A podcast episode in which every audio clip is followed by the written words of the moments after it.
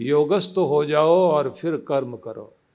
मतलब अपने सोर्स से जुड़े रहो और फिर अपने कर्म करो।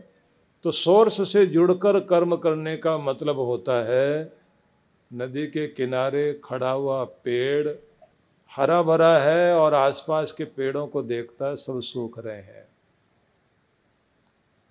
तो सूखे हुए पेड़ पूछते हैं कि तू हरा क्यों है? तो कहता है कि मैं समीप हूँ जल धारा के।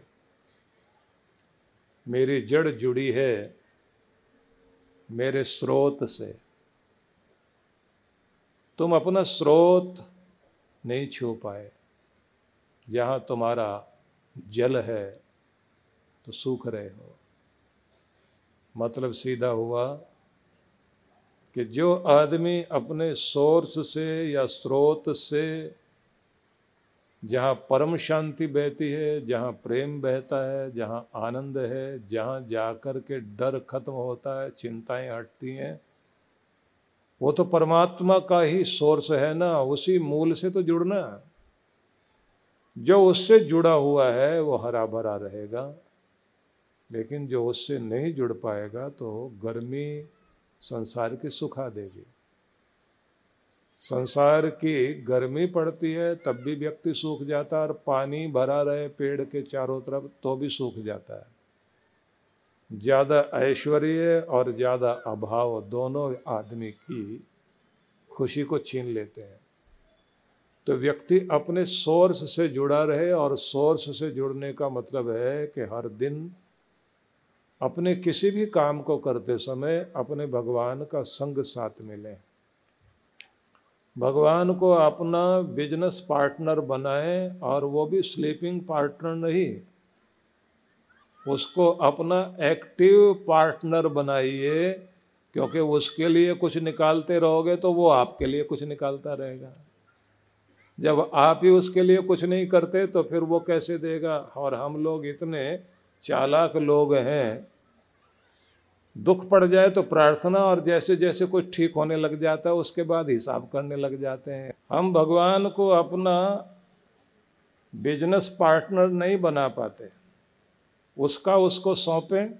दो प्रतिशत पुराने ग्रंथों में लिखा हुआ और पूरी दुनिया में बहुत बहुत लोग टेन परसेंट का नियम निभाते हैं। अगर दस, सौ रुपये कमाते हैं तो दस रुपये भगवान के लिए देते हैं।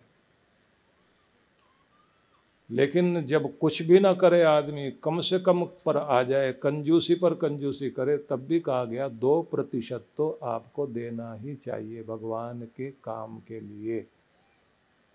तो इतना तो कहा ही गया। है तो भगवान से जुड़े रहें, भगवान को अपने से जोड़े रखें, भगवान का नाम लेकर काम शुरू करें, धन्यवाद देते हुए कार्य करें, घर में जब आप प्रवेश करें, प्रेम पूर्वक आएँ और भगवान से कहें कि आप मेरे घर को ब्लेस करो, मेरे बच्चों को ब्लेस करो, मेरा घर जो है आपके आशीर्वाद से, प्रेम से भरा रहे, क्योंकि प्रेम से बढ़कर दौलत कोई नहीं है। भगवान मुझे आपके प्रेम की बहुत आवश्यकता है। हर जगह उसको जोड़े रखे। भगवान श्री कृष्ण ने इसलिए कहा, योगस्थ करो कर्माणी। योगस्थ होकर कर्म करो। और फिर कहा, संगम त्यक्वा धनंजय। आसक्ति का परित्याग करके अपने कर्म करना। अब आसक्ति से मतलब ये है कि आप अटैचमेंट इतनी संसार से मत रख लो कि छोड़ना चाहें तो छूट ना पाए। क्योंकि एक न एक दिन तो सारी चीज़ें छूटेंगी। तो आप दुनिया में रहिए, लेकिन दुनिया को अपने अंदर ना रहने दीजिए। जैसे नौका पानी में रहती है तो चलना उसने नौका को पानी में ही है तो उतना तो ठीक है। बस इतनी सावधानी बरतनी है कि नौका में पानी नहीं आना चाहिए। नौका पानी में रहे, लेकिन नौका में पानी ना रहे, आदमी दुनिया में रहे, लेकिन दुनिया आदमी के अंदर ना आ जाए, तभी उसका कल्याण होगा।